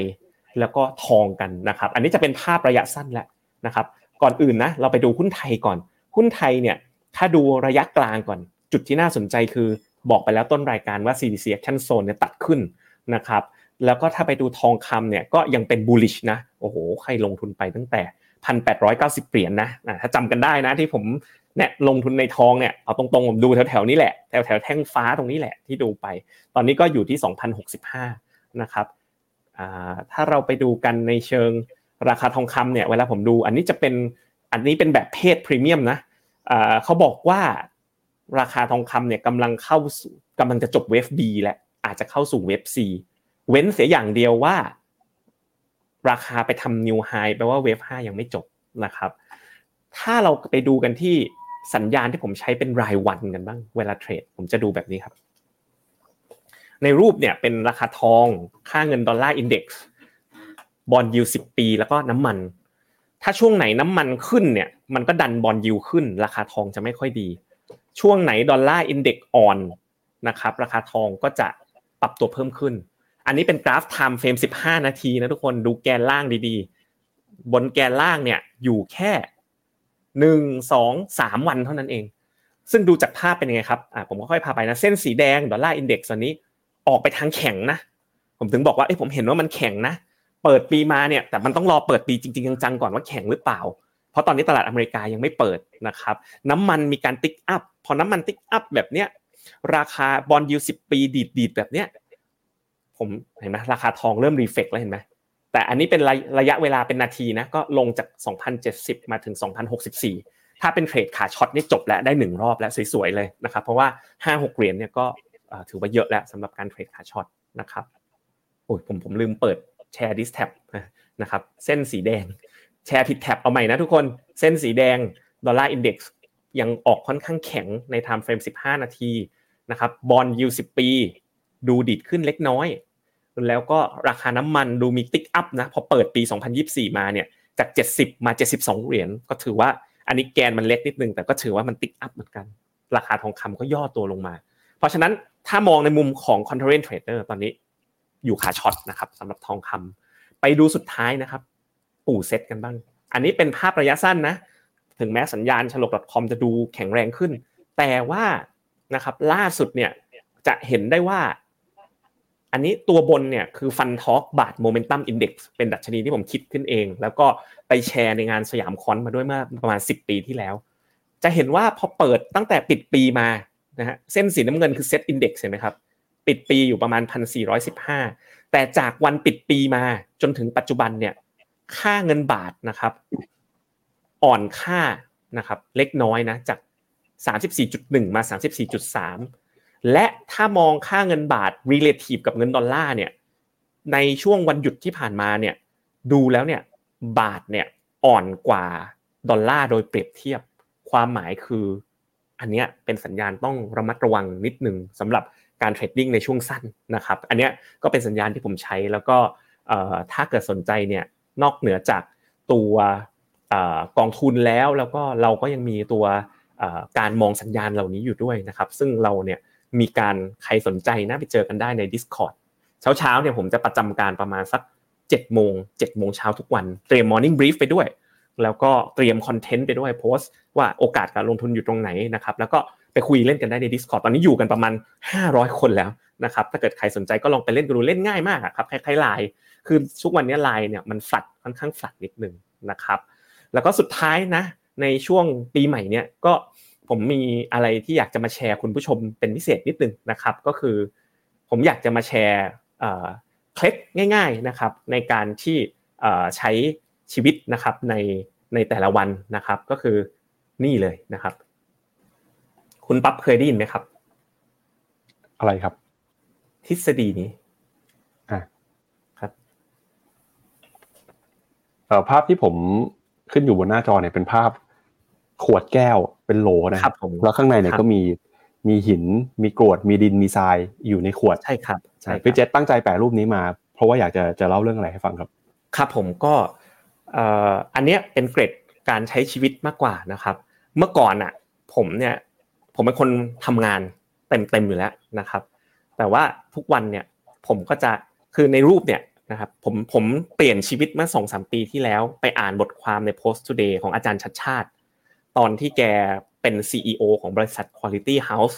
แกก็สอนพนักงานอย่างนี้ว่า ชีวิตก็เหมือนขวดแก้วประกอบไปด้วยหิน แล้วก็กรวดแล้วก็ทรายนะครับ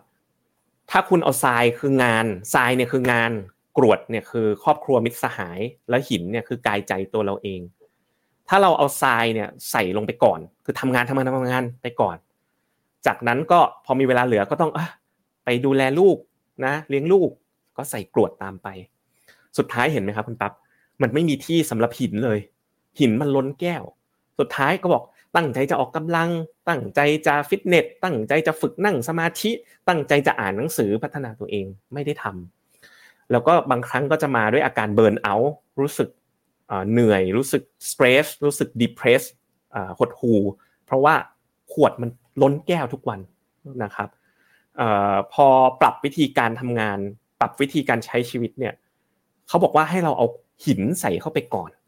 เนาะอาจารย์ชัดชาติถึงไปวิ่งตอนตีสี่เนาะทุกวันนะครับผมก็ทำอย่างเงี้ยมาสองสมปี ออกกำลังกายอาจจะไม่ได้ไปวิ่ง 10 กิโลหรอกไม่ไหวเนาะแต่ก็ออกกำลังกายมากขึ้นนะครับฝึกนั่งสมาธิตอนเช้าตามคุณแบงค์แหละคุณแบงค์เขาเป็นสายแบบนั่งสมาธิก็สเปนเวลาอย่างเมื่อเช้าเนี่ยตารางเวลาใหม่ผมก็จะเริ่มเร็วขึ้นนะต้องเริ่มตีห้าสิบห้านะครับเช้ามาก็พอดีหาเรื่องให้ตัวเองอีกนะครับ ไปซื้อ Boston Terrier มาตัวหนึ่งนะครับน้องหมา Boston Terrier นะครับก็ไปไปซื้อมาหนึ่งตัวนะครับแล้วก็จากนั้นก็จับน้องหมานิดนึงให้เขาฝึกเขาผมกำลังฝึกเขาอยู่ประมาณ 20 นาทีให้อาหารเขากินนะครับเตรียมอาหารแพ็คในตู้เรียบร้อย จากนั้นก็ได้เวลานะครับก็ให้เวลาตัวเองนะครับไปฝึกนั่งสมาธินิดนึงสั้นๆ ออกไปวิ่งจ็อกกิ้งเช้าๆนะครับเอาเท่าที่ได้นะครับ20-30 นาทีก็เหงื่อแตกเลย นะครับจากนั้นกลับมารีบกินข้าวอย่าลืมกินข้าวให้ตรงเวลา เริ่มประมาณเกือบเกือบเจ็ดโมงประจำการและอันนี้คือหินผมเสร็จแล้วนะพอเจ็ดโมงพอหินเสร็จปุ๊บผมยังใส่กวดมากไม่ได้ลูกไปโรงเรียนไงใส่ทรายก่อนก็มานั่งเตรียมข้อมูลเตรียมงานนะครับ เสร็จแล้วพอตอนเย็นเนี่ยก็ประมาณสักหกโมงครึ่งถ้าไม่มีไลฟ์นะทุ่มหนึ่งเนี่ยมันก็รันมาประมาณสิบเอ็ดชั่วโมงสิบสองชั่วโมงต่อวันแล้ว เราก็หยุดต้องรู้จักหยุดนะให้คิดว่า สิ่งที่ต้องทำในวันพรุ่งนี้ก็ให้ตัวเราในวันพรุ่งนี้เป็นคนทำนะตัวเราในวันนี้ก็ทำได้เต็มที่ของเราในวันนี้นะครับ ถ้าเราทำได้เนี่ยขวดโหลนะครับของเราก็จะพอดีพอดีในทุกวันมีหิน มีกรวดมีทราย มันสมดุล เราก็จะไม่เบิร์นเอาท์ไม่ไม่ทรมานในการใช้ชีวิตแต่ละวันนะครับ เพราะว่ามันโอเวอร์เวมมันมันมากจนเกินไป คิดซะว่าการใช้ชีวิตเนี่ยมันเหมือนการวิ่งมาราธอน นะครับไม่ใช่การวิ่งร้อยเมตร วิ่งร้อยเมตรมันเหนื่อยมากแป๊บเดียวก็จบ แต่ว่าวิ่งมาราธอนเนี่ยคือการวิ่งระยะยาว ผมทำมาสองสมปีแล้วเนี่ยก็รู้สึกว่ามันสมดุลแล้วก็สามารถคอนติเนียไปได้ ถามว่าเหนื่อยไหมเหนื่อยเหนื่อยมากเลยนะแต่ก็รู้สึกว่าเอ้ยเหนื่อยแต่ไม่พังอะมันก็โอเคนะครับได้เวลาก็พักสำคัญต้องนอนให้เต็มที่ เวลาใช้ชีวิตกับครอบครัวเนี่ยเมื่อก่อนนะ ผม ใครโทรมาผมก็รับสายอย่างเดียวเลย แม้กระทั่งอยู่ในสระน้ำนะกระโจนขึ้นสระเลย คิดว่าเฮ้ยงานหรือเปล่า แต่เดี๋ยวนี้เวลาอยู่กับลูกนะก็ คิดซะว่าคนที่อยู่ตรงหน้าคุณเนี่ย คือคนที่สำคัญที่สุดในโลกเสมอ ณวันนี้นะคุณปั๊บนี่แหละ คือคนที่สำคัญที่สุดในโลกของผมตอนนี้นะพอคุณปั๊บอยู่หน้าผมตอนนี้ แล้วก็คุณผู้ชมที่ยังอยู่กับเราอีกพันกว่าคนนะครับ เพราะฉะนั้นเราก็พอทำแบบเนี้ยมันก็เป็นเกร็ดที่ดีนะครับ ก็ใน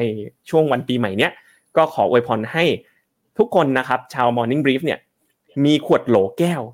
ที่สมบูรณ์นะครับที่มีทั้งความสุข มีทั้งความสำเร็จนะแล้วก็มีทั้งญาติสนิทมิตรสหายอยู่ในนั้นนะครับ ก็เป็นคำ trick ง่ายๆนะครับสำหรับวันปีใหม่นะครับ ปีมังกรทองที่เราจะสำเร็จโชติช่วงโบยบินไปด้วยกันที่นำมาฝากทุกคนในวันนี้ครับ ครับก็